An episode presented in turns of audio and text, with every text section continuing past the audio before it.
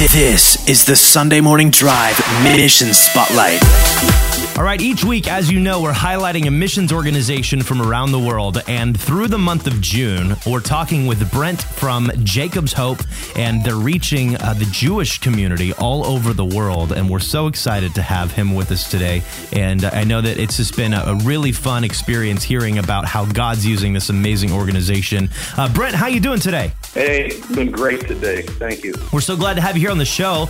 And uh, give us a little bit of a rundown on what's new with Jacob's Hope. Uh, it's just great to be with you and, and the Sunday Morning Drive audience. Recently, uh, one of our team members who has worked with Jewish people both in Israel and Ukraine at a recent uh, festival, which are very important to the Jewish people and to their identity. They celebrated the Feast of Passover and Pesach. It's a very uh, holy time, spiritual time. And in and through the relationship that he has with the congregation, over 175 Jewish people came to the congregation and had an opportunity to share Passover to them and then do actually the Passover Seder meal. Some people may be familiar with that and how it points and everything is central to Messiah Jesus. And there were eight people that ended up coming to faith in and through that festival outreach. That's awesome. So, if people want to get involved with Jacob's Hope, uh, we're telling everyone to go ahead and go to our missions page. It's sundaymorningradio.com forward slash missions.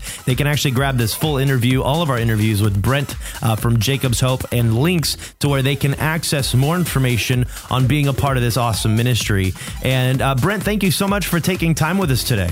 Blessings on your listening audience and you folks. Bye bye. This has been another Sunday Morning Drive Mission Spotlight. More information at sundaymorningradio.com slash missions.